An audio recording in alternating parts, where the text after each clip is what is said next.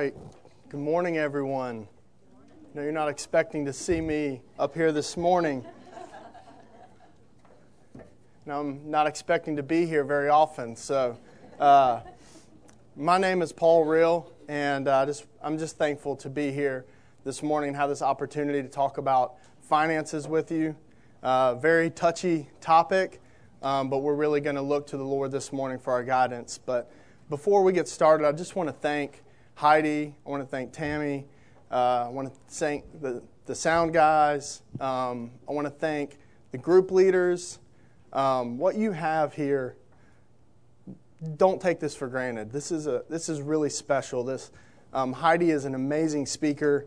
Uh, and what you have in, in Abide, uh, I've heard over the years how, how God has transformed lives through this study and this time. So please don't take this for granted in your lives. Um, be thankful, serve wherever you can, pitch in wherever you can to keep this going. I pray that in uh, future years that this will be something the Lord uses to continue to draw people in our community to uh, to a gathering of people who love the Lord. So, um, just wanted to start out with that and uh, let you know that when I was asked to to speak today on finances, um, it was first of all my first thought literally that ran through my head was, Are you serious? Um, it was incredibly humbling, and, uh, and then I started to get really nervous. Um, so, we should do what we always do when we get nervous about speaking or we get nervous about or anxious about anything in life. We should go to the Lord in prayer. So, let's do that before um, we get started this morning. Father God, you are good you are worthy of everything in our lives. Um, Lord, we just we give you their time this morning. Lord, we want to hear from you and you alone. We don't have the answers for things that life has in front of us. And so, Lord, we look to your scripture. We are guided by your Holy Spirit. And so I pray right now, Lord, that you would remove anything of me in this moment. Um, you would help us all focus and Lord, I pray that your Holy Spirit would move in our hearts and lives to reveal to us how we can better honor you with our finances. Pray this in Jesus' name. Amen. All right. So I have a have a lot of friends and buddies um, of mine that that have what I would call normal hobbies. Um, a lot of my friends like hunting and fishing. A few of my buddies like cars, and uh, some of them are real consistent with working out. And then there's me. Um, and one of my hobbies is personal finance. It's really sad, I know. Uh, but let me give you an example of, of what this looks like and how it plays out in our life. So, um, this past year, we were, who all, who all saw the solar eclipse? Who all witnessed the solar eclipse? Okay, that's awesome. Um, so we were vacationing with, um, at the beach, and we have two little boys, and we were just, it was about that time in the afternoon, you know, when it was about nap time. So we put the boys down, they're napping. Here comes the solar eclipse, you know, it's about to happen. And some of our friends start texting us on a group text, and they've got their little sunglasses on, and they're all ready to go and watch the solar eclipse. And so I texted a picture back of what I was doing. I was happy, I had my coffee, had my earbuds in, listening to music, and I was working on a personal finance lesson for another church I was going to teach at. And um, so I, I, did. I mean, that's I enjoy this stuff. I enjoy learning about it. I um, I enjoy trying to help people in any way that I can. I definitely don't have all the answers, and my our life is definitely not all together in this area. But more than anything else, I desire to see people's lives transformed. I desire for your finances to be honoring to God. And so I desire to see people free from the control that money can have on your life. And so that is, I mean, I'm interested in it and I like it, but there's nothing more than I want this morning is for you to be free from the control of money. And so,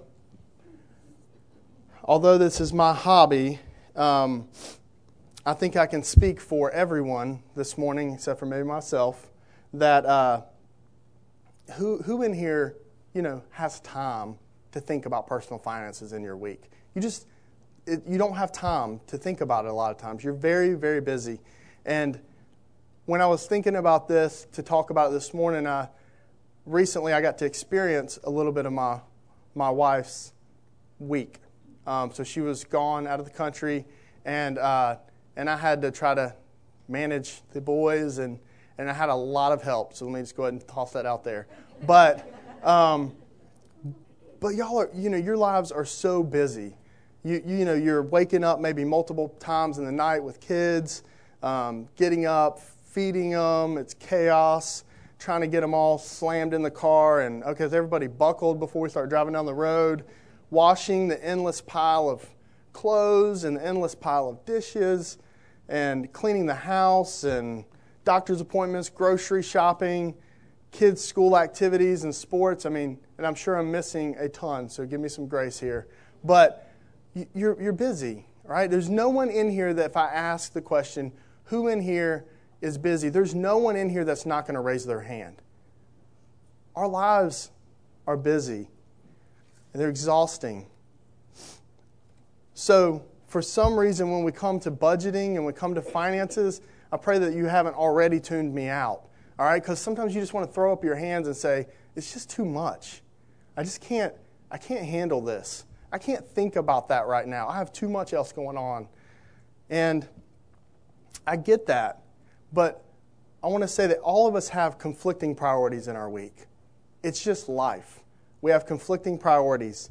And so what gets accomplished is what you what's absolutely necessary and what you place as a very high priority in your life. Those things get accomplished no matter what else is going on, what is necessary and what you place as a very high priority. So, how does something get raised in your life as a higher priority? I think when I was thinking about this, um, for me, I believe it kind of you can kind of boil it down to two things. Your eyes are either open to the value of it, something happens, and your eyes are open to the value of it, and so it increases in priority in your life, and you you proactively act upon it, or something negative happens in your life and you are more it's more of a reactive response. You're like i need to raise this up in my life as a priority because of x y or z. And so when i think about something being raised as a priority in your life my, my first thought it really honestly does not go to finances but it goes to health.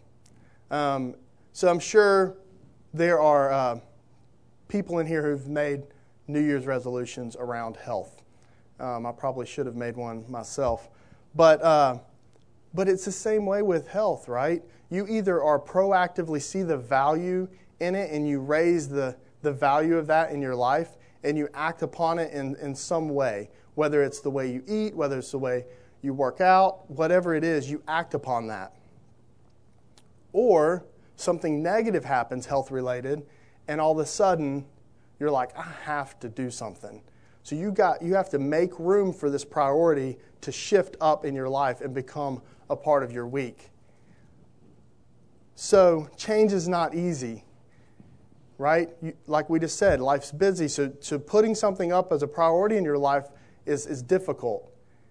Lasting change, I would say, is not fueled by emotions, but it's really fueled by a deep desire and belief that this change in your life is worth it. It'll bring greater satisfaction to your life. And so it's worth the effort, it's worth the sacrifice, it's worth whatever it takes to put it as a priority in your life. So, the same is true for finances. Whether it's a proactive response or a reactive response, something has to change. You have to truly believe that the sacrifices it's going to take for that to become a priority in your life is worth it. And it and becomes a greater value to you. And so it's worth the effort to make it a priority in your life. Because it's going to take some sacrifices, it's going to take some time, it's going to take a little bit of your thought to, to, to make this happen. So, I could get up here and we could start going through a, a spreadsheet and y'all would be asleep in a few minutes and start going through budgeting. But none of that stuff matters, y'all. None of that matters unless you see the reason behind it. If it's not a, if it, if it's not a, a value to you and it's not of worth to you, and we're going to talk about like why that is the case. And so I have up here, it's about your financial perspective. And as followers of Jesus Christ, our perspective needs to be, our lens that we look through needs to be the Bible. So that's where we're going to focus today. And I want, I'm not here to convince you to like finance. I'm not co- here to convince you to, um, to enjoy it. I am here to open your eyes to the value of it that we see from Scripture. And I pray that the Holy Spirit does that in your heart today because I can't do that with words. So, why is personal finance something that you should place as a higher priority in your life? Well, just kind of like we talked about with health, health affects everything in your life, right? Every aspect of your life. Finances, the same is true. It affects everything. Money is being spent as we speak to try to get y'all some food. Okay, so hang in there. All right? I mean, finances are being spent on the drive over there. Someone has a vehicle you're paid for, some, the gas in the vehicle, the clothes that you have, the, the, the drinks in the back, the lights that are on. It's everywhere. You can't, this is not something in your life that you can just say, I just need to stop dealing with it. I just need to turn and flee totally away from it. You have to learn how to manage it properly because it's everywhere. So, finances will either do one of two things.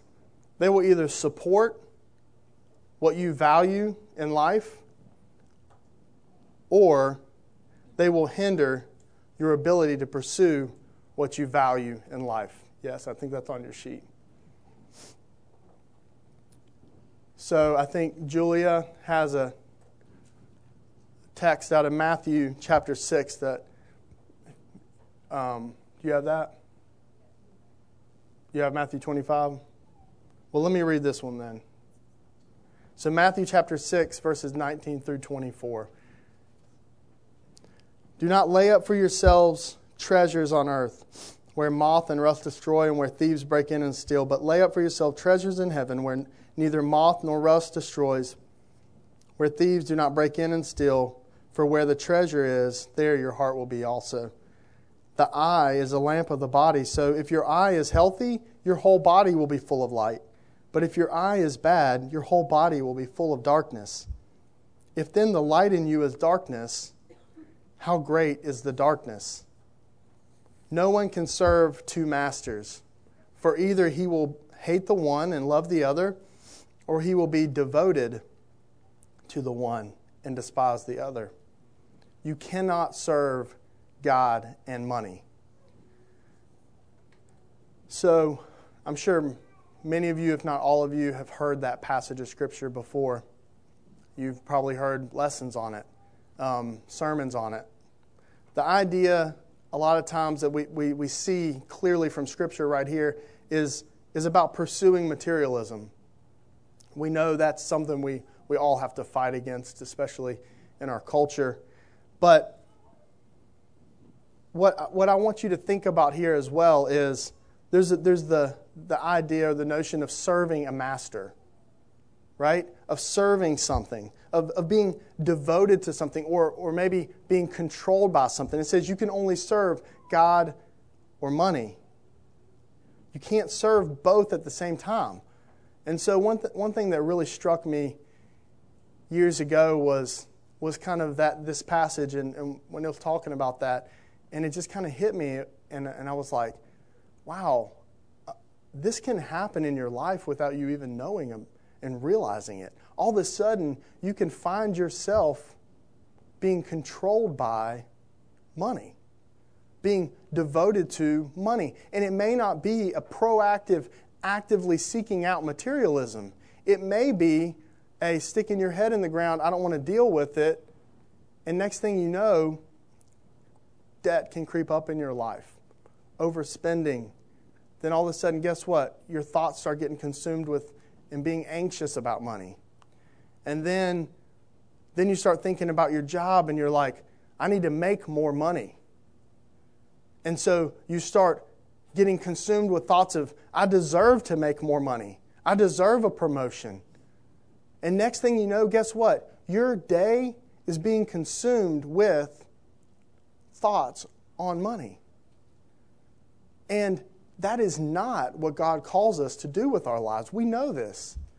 He calls us to wholeheartedly pursue Him, love others, be generous with others, not have our mind. We're supposed to be meditating on Scripture. We're supposed to be praying throughout our day. How can we do this if we're concerned about our finances? If we're consumed with thoughts about it? If we're stressed out about it? Next thing you know, it's controlling us. We're serving it.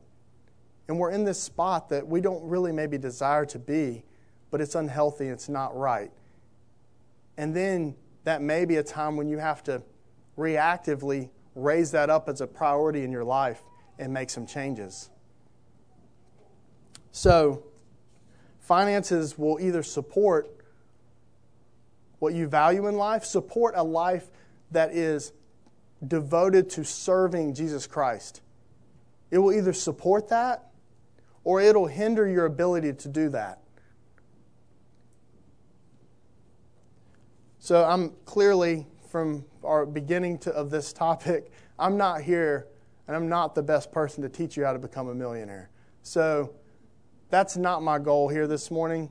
Um, I want you to put finances in their proper place in your life so that you can serve and honor Jesus Christ with, with every aspect of your life.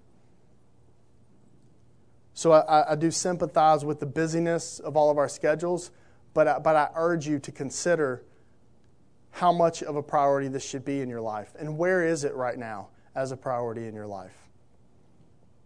Whether, whether you're making, whether you're struggling to get by or whether you have excess.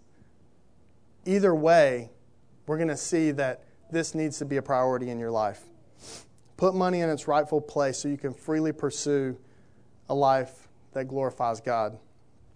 So, the first thing I want us to really see is that's our goal, right? That's the why. That's, that's the why you should care about budgeting to some extent or, or anything like that. This is the purpose of it.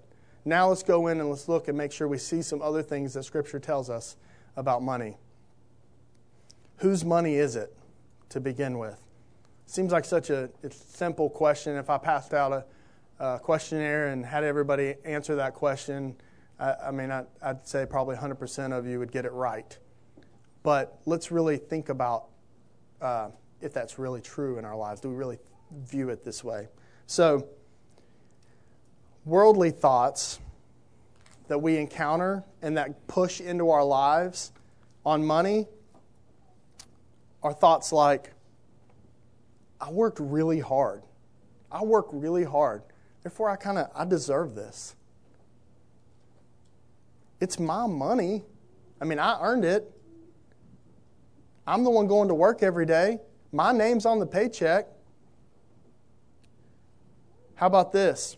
Those all sound good about like, yeah, I know people who are like that. Those first few, you're like, yeah, that's not me. I know people who think that way, but keep keep keep talking up there, Paul. Yeah, we'll we'll keep pointing the finger at them. How about this one? I tithe. So it's it's really none of anyone's business what I do with the rest of my money. Right? I give I give my tithe to the church. So therefore the rest of it is kind of mine. And you may not you may not literally think that in your head, but are you living that way with your life? So, if we want to get into the topic of tithing, y'all don't want to see what the scriptures has to say about that. You don't give 10% and you're done. Everything you have is God's. I thought your verse for the week was good Psalms 24 1. The Lord owns the earth and all it contains. You think your blank there is owns. The Lord owns the earth and all it contains, the world and all who live in it.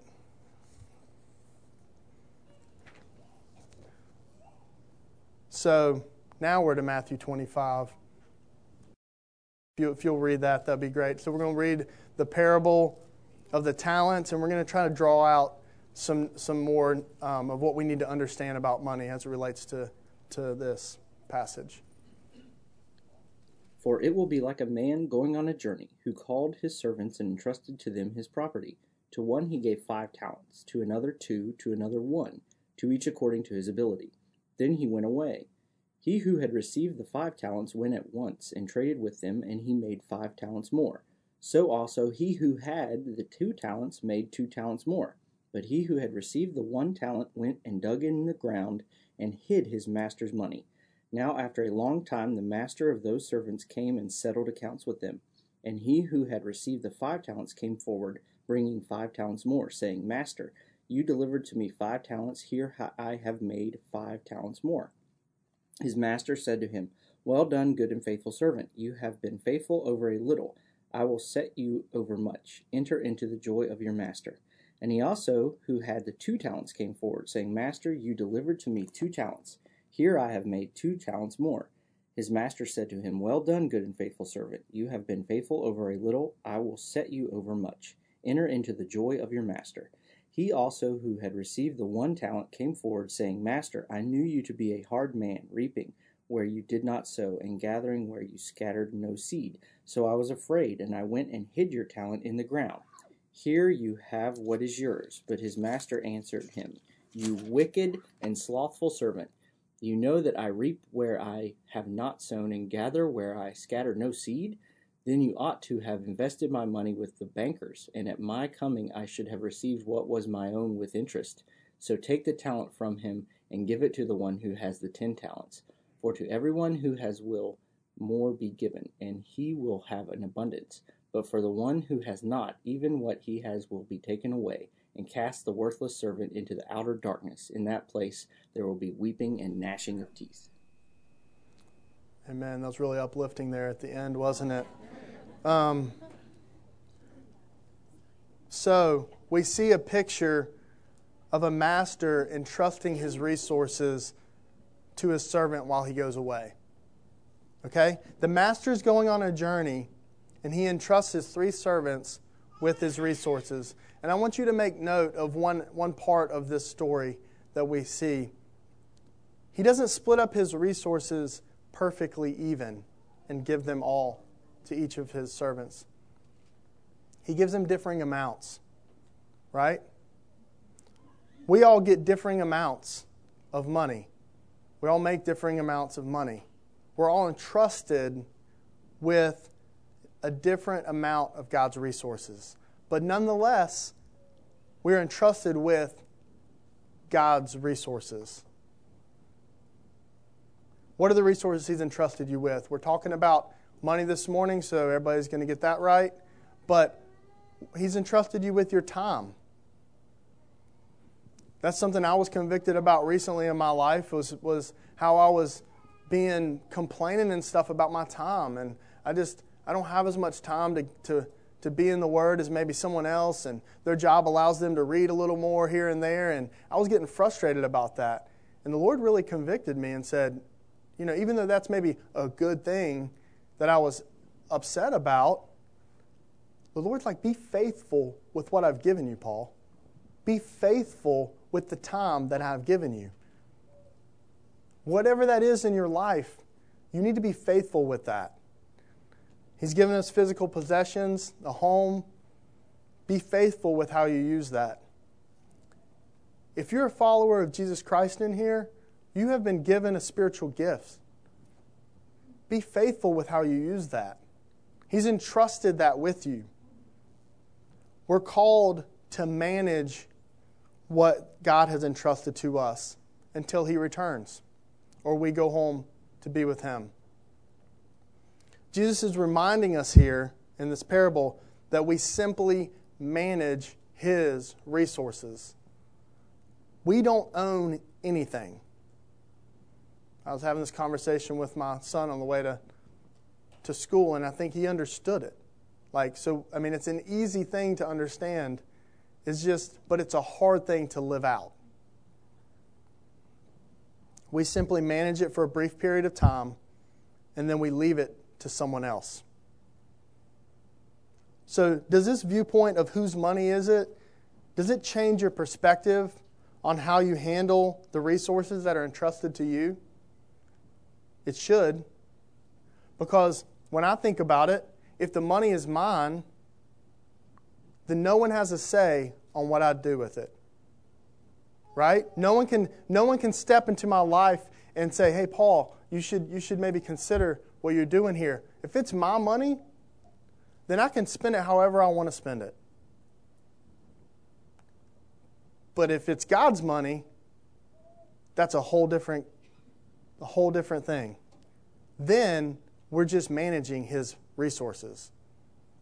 Which kind of brings us to our next point.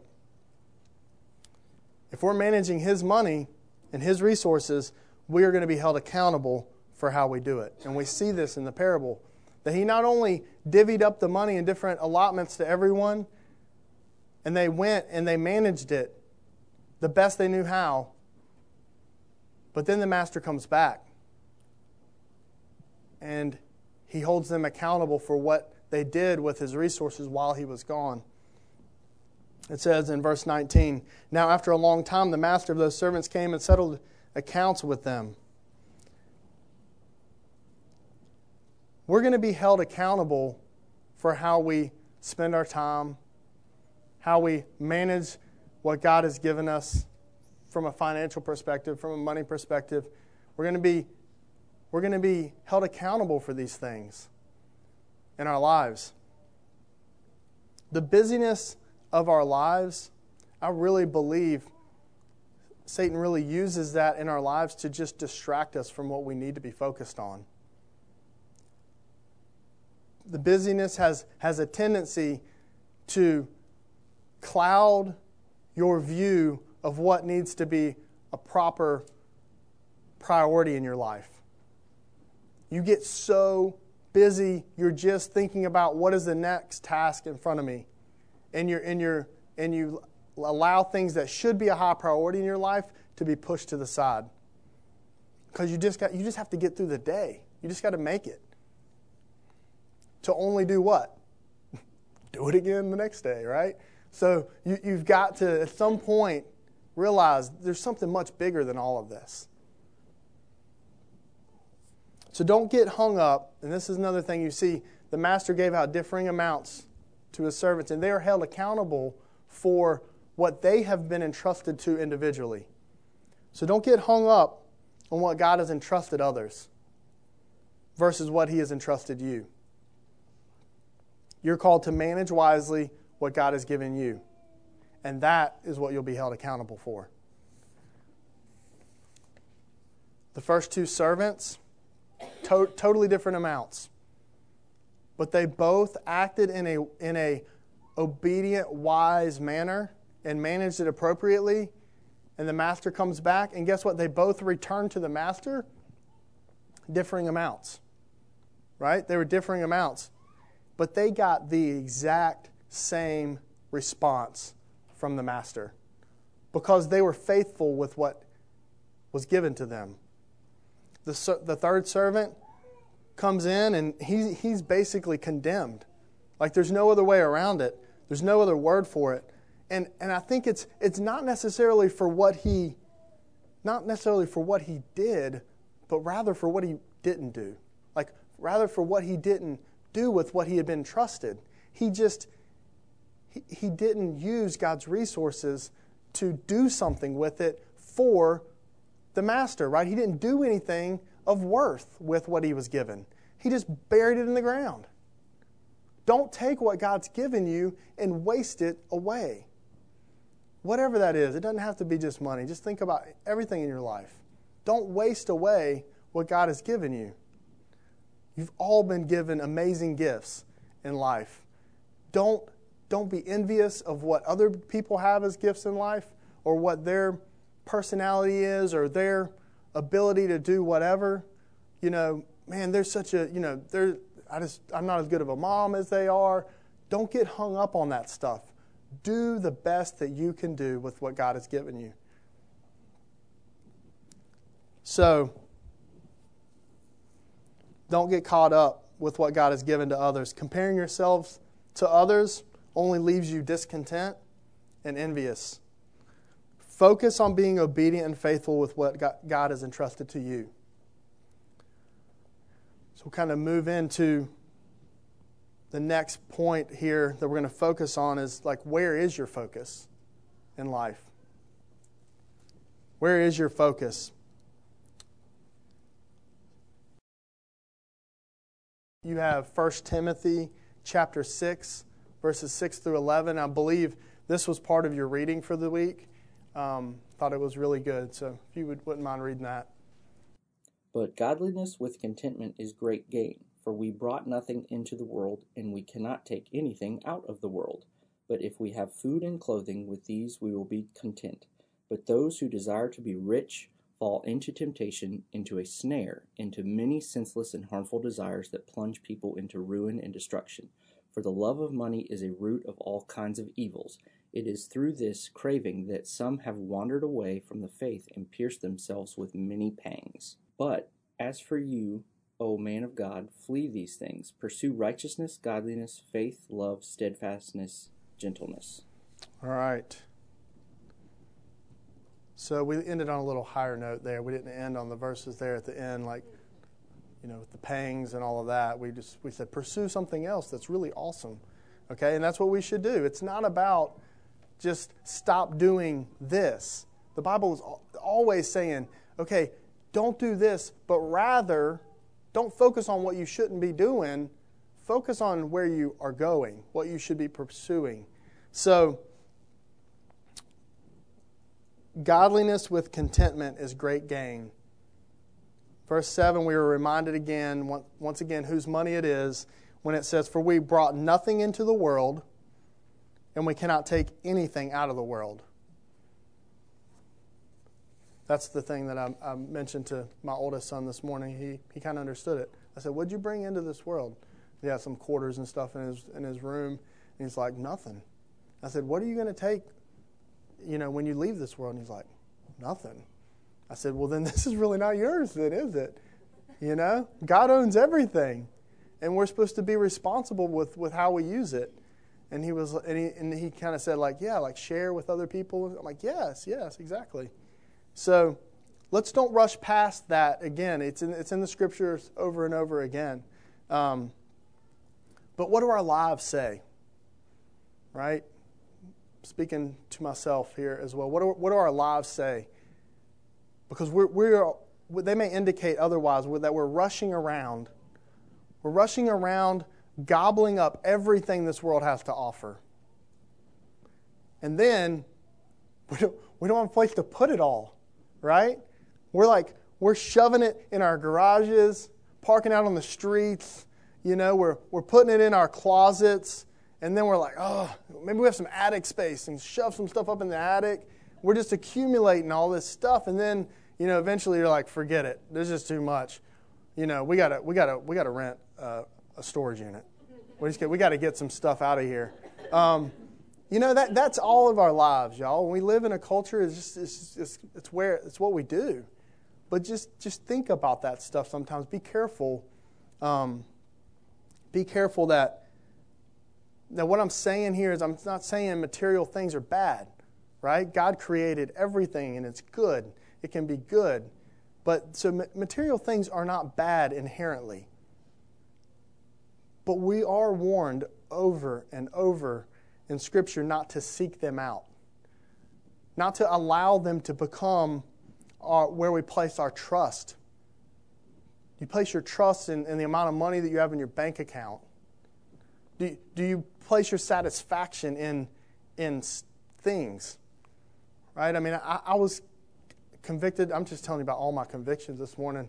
But, uh, but, but I, you know, sometimes I, will work some later nights, and um, every once in a while, like Candace and the kids, will, they'll go to the beach for a few days, and then I'll just I'll work work overtime and, and try to get some stuff done. And you know, when I get stressed out and everything, You know what I look forward to at night? This is also really, really sad. I, don't, I, I do not have this written down. Um, I look forward to stopping by Chick fil A and getting a spicy chicken sandwich combo, going home and watching a, a financial documentary. You know? But what I, what I, and it sounds so, so innocent and, and like easy, but you know what? My, that's how I was handling some of my stress. That, that's what, that's how, where I was finding my rest and my comfort. And the Lord showed me that that was wrong. Like, that stuff's not wrong. It may be boring, but it's not wrong. But that's where I was finding my. So, so what is that for you in your life? When you're stressed out, when you're, when you're worried about things, what are you running to in those moments? Are you running to Jesus? Or are you running to something in this world has to offer? It's only going to leave us empty, y'all. So, verse 8 says, But if we have food and clothing, with these we will be content. Whew, that's a tough one to swallow right there. Um, be honest with yourself right now. I'll be honest. If, if all you had were provided food and clothing every day, first of all, that's more than we brought into this world, right? If you provided food and clothing every single day of your entire life, would you find contentment in that? I mean, and I think that, that that's, a, that's a heart check for us of where, where, we, where we are and how far maybe we need to go to, to find our satisfaction in Christ alone. So, every once in a while, if you watch the news, if you watch the news a lot, you'll probably get depressed. Um, but if you watch it every once in a while, there'll, there'll, be people on there and they'll talk about, like, they'll have some doctor on there or, or somebody and they're talking about health, right? And they'll say, the U.S. has an obesity epidemic going on. And, and they'll be talking about that. And, and what, what I think the problem is within the church, when I was working through this, I was like, wow, we, we have not just the church, but like as United States, we really have a discontentment epidemic. Like we are, we are constantly discontent. Constantly. We just want something else all the time. It's just never good enough. And then we get it, and then we just look over there, and someone else has something else that we want, and we want that. And then we get discontent with what we just bought just realize that discontentment we often justify with comparisons. We often, we often justify what, what, we're, what we're kind of reaching for in life by, by looking at someone else and saying, well, they're godly, and they went and bought that. That's okay. I should be able to do that too. You know? And so maybe instead of prayerfully considering what has God called you to do, in this situation. We don't do that a lot of times. We kind of look around and, and observe the landscape and we, we do what we think is okay based on what other people are doing. Our, our culture is pressing in on, on our contentment. I mean, like, that's how companies make money, right? They want you to be discontent all the time because then you'll go buy something else. I mean, it's really pretty smart in a lot of ways. But um, but it's pressing in on us. And if we're not allowing the Word of God to shape our mind and our thoughts and our hearts, then the culture is shaping it. And they're shaping it with immediate gratification. They're shaping it with it's your money. They're shaping it with you've earned it. You work really hard. You deserve it. We already we, we talked about this earlier. You need to take time. How does this sound? You need to take time for yourself. You need to take time for yourself and enjoy enjoy the fruit of your labor. You know? Because you deserve it. Isn't it? If we, it, it sounds like the same lie that Eve heard in the garden, right? Is it not the same thing? It's the same thing. God, hold up. God is withholding something from you. You know? God doesn't want you to, to enjoy everything. Like, you, you deserve this. Look at it, right? That's what told Eve. Look, look at the fruit. It's good. It's pleasing to the eye. He's trying to withhold something he doesn't want you to have. Go get it. Do it. That's, that's what we are being pressed with. So we're constantly being tempted to take a bite and indulge in the message of the culture. Satisfaction, y'all, apart from God. That's, that's it. That's, that's the temptation. Finding satisfaction apart from God. Be careful. Right? Verses 9 and 10. But those who desire to be rich fall into temptation, into a snare, into many senseless and harmful desires that plunge people into ruin and destruction. For the love of money is the root of all kinds of evils. It is through this craving that some have wandered away from the faith and have pierced themselves with many pangs. So, this is not a lesson this morning to, and that's not a verse, to tell you, eh, be careful, you know. If you if you don't pay attention you don't place it as a high enough priority, you might end up in some credit card debt. Um, you know, you might you might end up, you know, not being able to pay a bill or two on time. That's not the warning we see here. The warning is really about your soul. The, the warning is that you're going to be drug away from finding satisfaction in Christ alone. And it can happen so easy. So easy. Living in a way that honors the Lord with our finances is a daily battle. It's a daily struggle to dying to yourself and to those desires, picking up your cross and following Him. I'm not, I'm not saying stop shopping. I'm not saying that at all.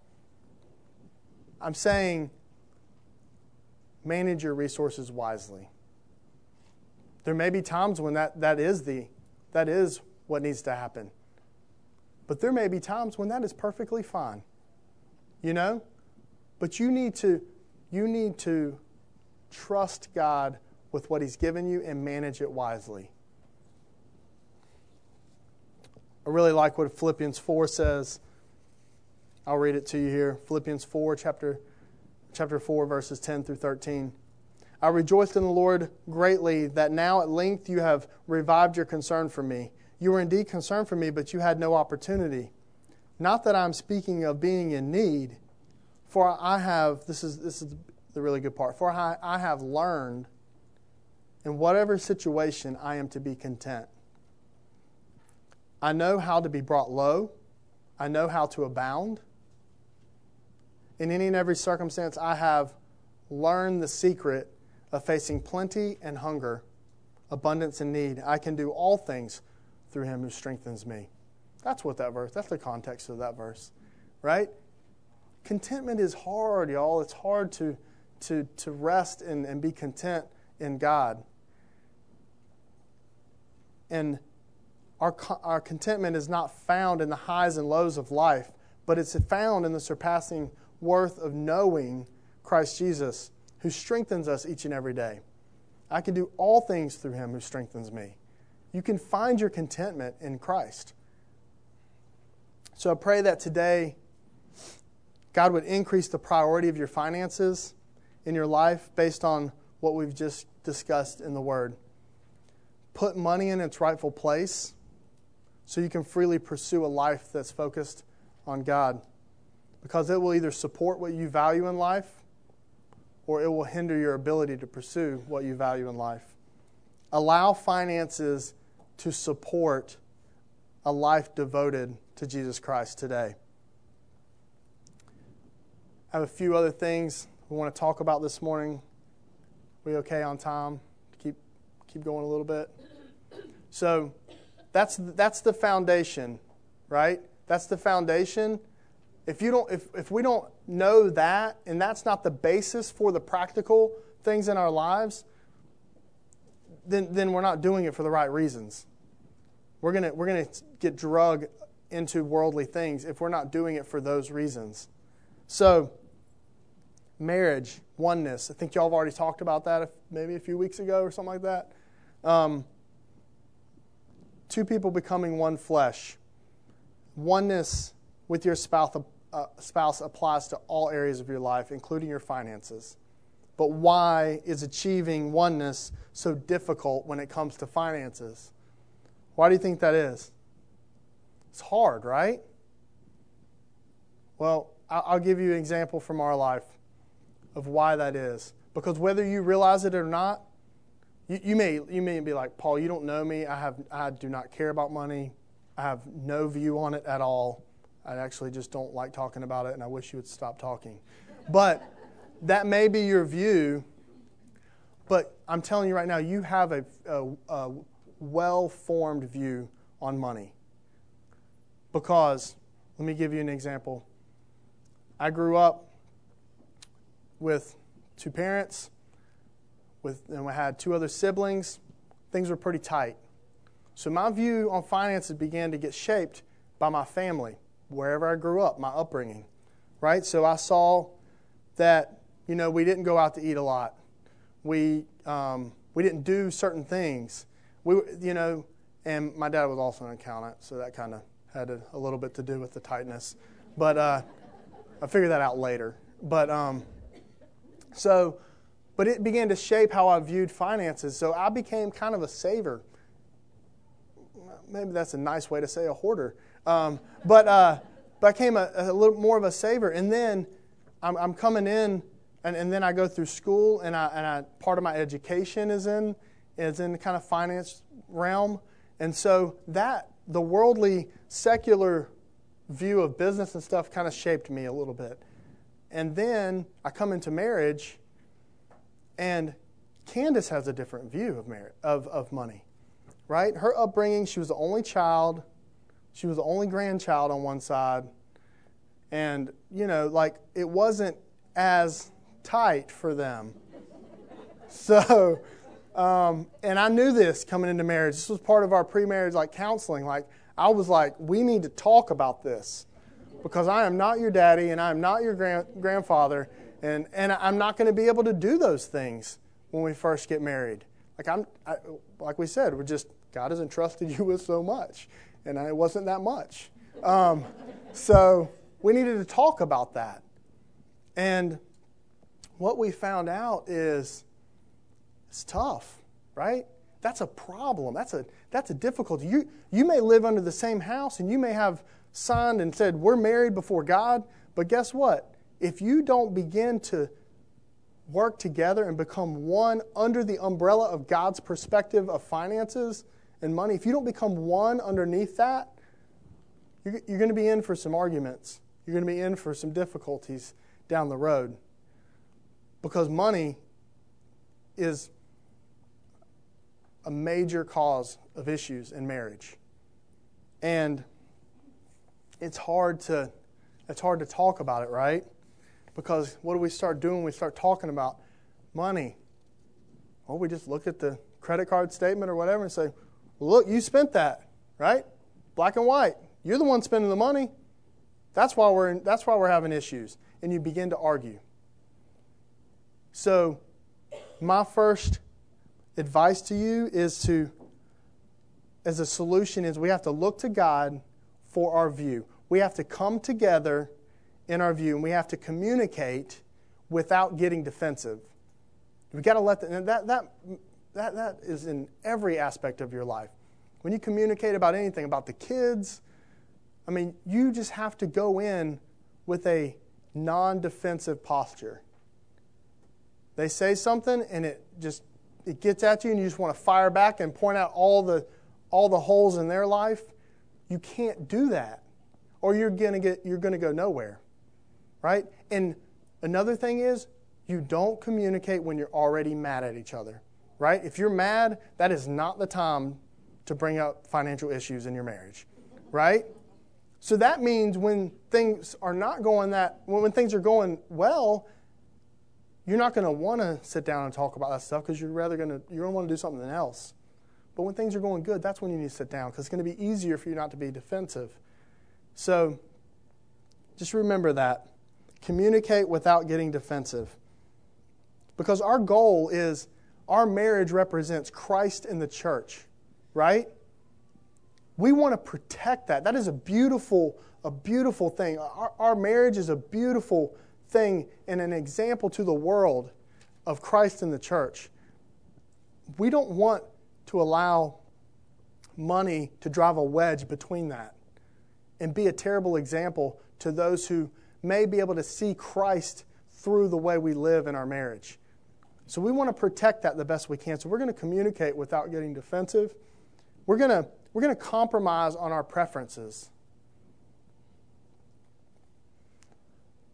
Now, when I say compromise, not compromise the biblical view of finances that we discussed. But we're going to compromise our preferences. What do you prefer? Right? So, what I had to do and what Candace had to do is we had to come and kind of meet together a little bit. I was probably on the negative end of trying to save too much and, and probably being more, you know, unhealthy and like being like, I would probably get to where I would love my bank account or love money, right? In that way. So I needed to get rid of that. I needed to not hold and cling to that and, and spend a little more in some areas. And then Candace had to come the other way. She had to meet me there in the middle and say, we need to manage this together and say, maybe, maybe we need to, we don't need to go get everything that we want. We need to be a little more wise with that. So, what does that look like for us? And, and it takes work and communication and compromise. And consistency is key. Consistency is key. You have to talk about this stuff, you have to keep it up. It doesn't just happen in one, one conversation and you're good and you're set for life.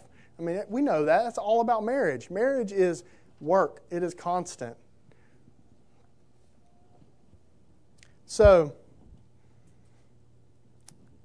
we've kind of dipped in away from like the foundational, the way you need to view things, and we've kind of come into this area of talking about marriage where it's more a little more practical, right? This is day to day type of stuff that you're having to deal with. And now we're going to briefly, really briefly, walk through the other practical stuff. Um, so, budgeting. You hear that word, it probably just makes you like, mm. you know, like um, you think you may think in your mind restrictive, maybe it's annoying. Uh, those are maybe words that come to your mind right now, and you really, really don't want to move forward. But we're going to. So let me let me ask you something. Who who all drove here today? Okay, all right. As you drove to church, did it feel really restrictive? When you're driving here, did, did you feel restricted? Did you feel like super annoyed while you're driving here? No, not really? Okay, yeah. Pleasant drive. Maybe had a little music on, singing in the car, right? Well, guess what? You're probably wondering why in the world am I asking you this? But I'm talking about all the lines on the road. There's lines everywhere on the roads. Did y'all not see them? They're everywhere. And they're constantly telling me I can't go over here and I have to go this way, and they're directing everywhere I'm going. And, I, and I'm just, I'm, I'm, really, I'm really annoyed with it, all these restrictions. And I'm considering, since Candace and I didn't ride together, I, I'm considering on the way home, I'm just going to ignore all those rules. I'm just going to drive wherever I want because I want to do it. And I'm probably going to get in a wreck and hurt myself or someone else, right? Well, I want you to, to think about this the same way when you think about budgeting. Budgeting are like those lines on the road, they're there to help you, they're there to guide you so that you safely arrive at your destination. They're not there to be restrictive and they're not there to annoy you. Budgeting is there to put some structure around your finances to help you. You need to look at budgeting as a tool that you use. It's not pressing into your life, you're using that so that you can then get money and push it down in this proper place so that you can focus on glorifying God with your life. You want to get to where you got your bills on auto pay, you don't know when your paychecks are hitting because you've pushed everything down and you've suppressed it to the point where you, you don't it doesn't matter there's money in the bank because you're not spending it all because you've got everything on auto pay and then you have some variable expenses those are the ones you need to put your focus on because those are the ones that are your day in and day out expenses. So when we think about drafting up a budget, you've got how much money comes in. You know, you, so you got to kind of figure out what that is. Maybe it's very consistent, maybe it's not. Always go on the end of conservative. What I mean by conservative is try to live off of less than you make. So, like, trick yourself. That's what I do. It's really easy for me to trick myself, but but just trick yourself. Like, okay, like if you, um, I get a bonus at work, and just the structure of the way it is, you know, it's a, it's a decent percentage of what my total pay is. So guess what? I act like I don't have, I don't get that, right? Although I do. I act like I don't. And so I set up my budget off my paychecks. Okay? Maybe you get paid every other week. Um, well, guess what? That happens more than, uh, when you average it out over the whole year, that happens more than twice a month. Right? So trick yourself. Set your budget off of those off of two paychecks a month. Right? So then there's going to be a couple times a year you're going to get an extra paycheck. Guess what that guess what you've just done? You've just built a financial buffer or financial margin into your life. Okay? And so that's what you're trying to do is you're trying to set things up because you don't want to stress about money. You, your thoughts need to be on Christ. Your thoughts need to be on what He desires for you to do that day, not about how much I have in my bank account. Am I going to, you know, bounce this check or whatever? Does anybody write checks? Sorry, that was a bad example. No one writes checks. Um, so, uh, so one thing I'll just give you one like real practical thing that Candace and I are doing right now. So we, I was convicted um, this past fall when I was preparing another finance lesson for another church that I was going to speak at, and and I was really convicted about those those grocery costs, those um, eating out expenditures, the miscellaneous. Those are our kind of our three big buckets that we spend week in and week out. Everything else is somewhat fixed. I mean, you know, utilities goes up, go up, goes up and down, but it's, you know, over the year it kind of averages out. So I was really convicted about that. So we have, so I have some options on here of like methods you can use, right? And so the one, the expenses I'm talking about right now are variable, and so they fluctuate based on your contentment a lot of times. Um, and so what, what Candace and I did is we kind of use this, what I call a hybrid method. So we put everything on auto pay, all our bills on auto pay because we have a budget, we know how much is coming in, put everything on auto pay except for these variable expenses. We used to use our credit card for everything and get points on it um, because we were like, that's smart, that's being wise, getting a little extra money here for just spending money. But what we found out was then we were going over quite a bit and it, it, when I was studying, I was like, man, I'm like, how can I teach on this and not be not be doing it, handling my money wisely? Um, and so, Lord really convicted me. And so, we take out cash now. So this is what we do: we take out cash, maybe something you can implement, and we say we know how much we need for but, for groceries for the month. We know how much we need for for eating out for the month. We know how much we need for miscellaneous. But when you view the month, you get in trouble sometimes, right? You get about that third week, and you're like, oh, I got like 25 bucks left for groceries next week. And so what do you do? You just get very, very spiritual and you fast as a family, right? no, you you go buy groceries because you're hungry and, and then you and you overspend. So what, what has really helped us was there's there's this um, this YouTube video from this lady and uh, and she you know, probably not a believer, but it's very good practical help. So if you want that link, ask Candace, ask me, we can send it to you. But she talks about how you take it and break it down into one week. So whatever your, your amount is for the month, you know, take, it, take that grocery number for the whole year and divide it into 52 weeks. And then take out cash. So Candace and I, and we don't do all the envelopes. If you do the envelopes, that's awesome. You have to do what works for you. You've got to figure it out. We're busy, right? So you got to figure out how detailed you want to be. We take out cash for groceries, eating out, miscellaneous. All right? And, and we don't put it in envelopes. She's, Candace just puts it in her wallet. Um, so please don't jump her after. So, uh, but uh, so she and and we and we look at that and we look at it one week at a time, well, guess what? If you get to Saturday and you're really low and really tight, which happens fairly frequently to us, if you're tight on it, then guess what? You just don't go out to eat, right? If you're tight on it, you just take it out of that discretionary piece, that eating out, that miscellaneous, you because you, you know you're going to probably buy groceries. So you never borrow money from the groceries of the next week.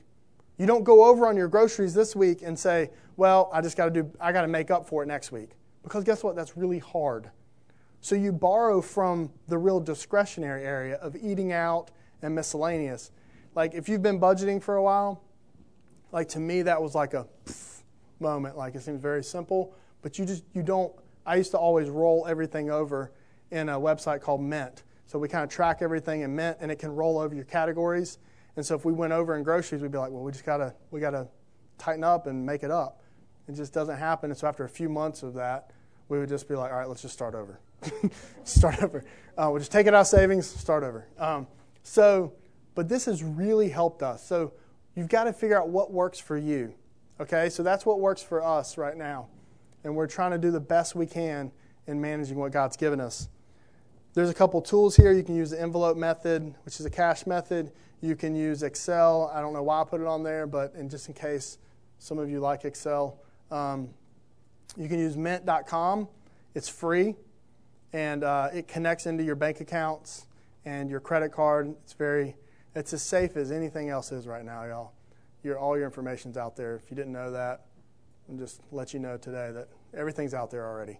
Um, so connect in, and guess what? It's actually helpful because you're going to see if some if some expenditure comes in that, that you didn't spend.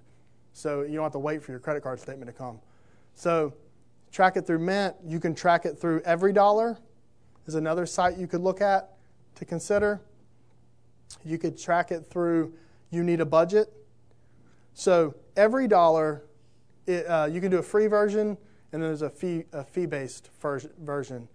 Um, Candace and I use Mint for the most part, but now that we've really been doing that cash piece of our budget, everything else is pretty much fixed. So it's just kind of there's not a whole lot to track.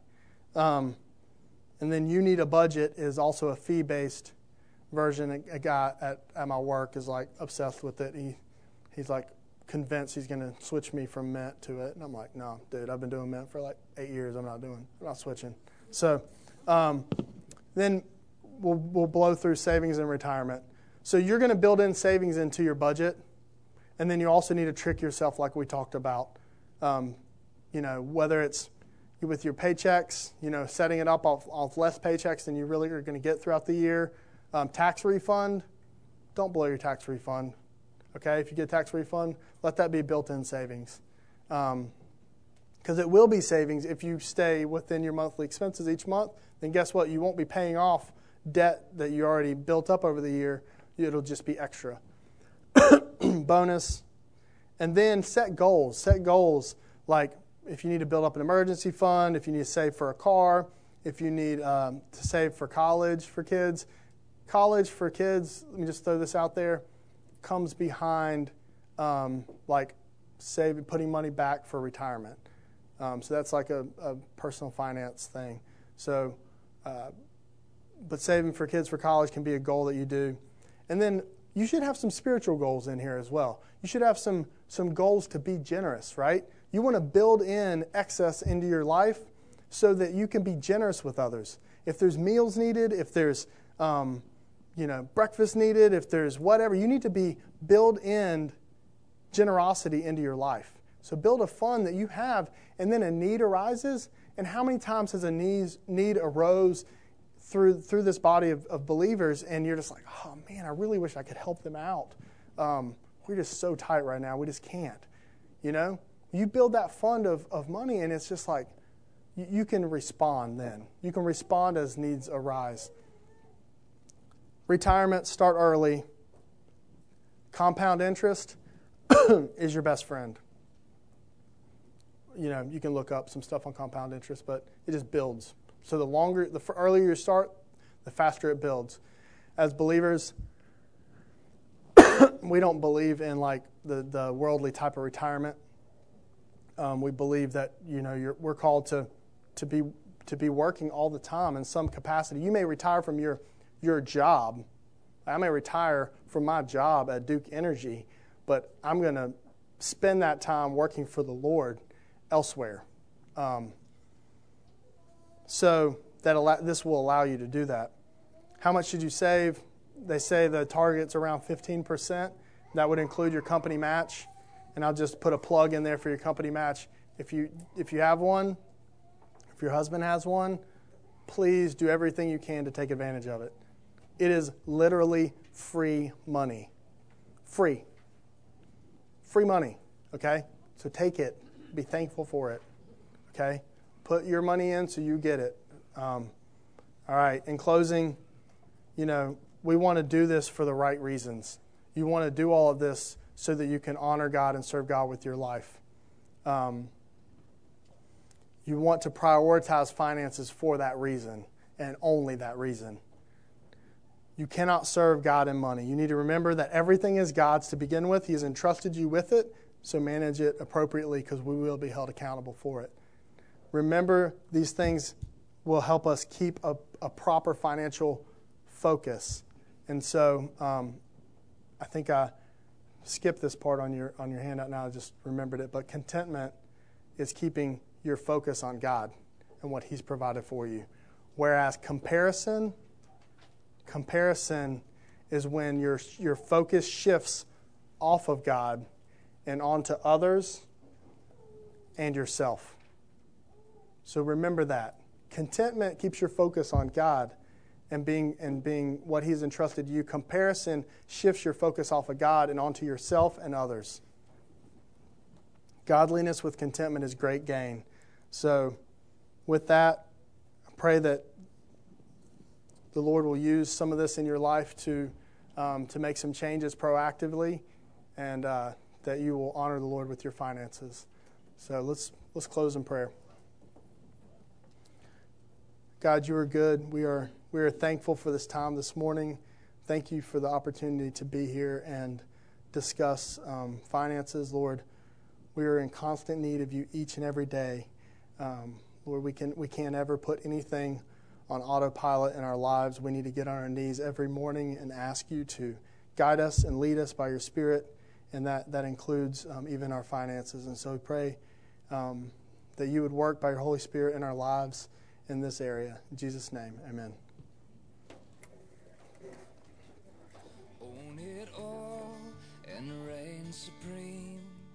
conquer every rebel power. Let no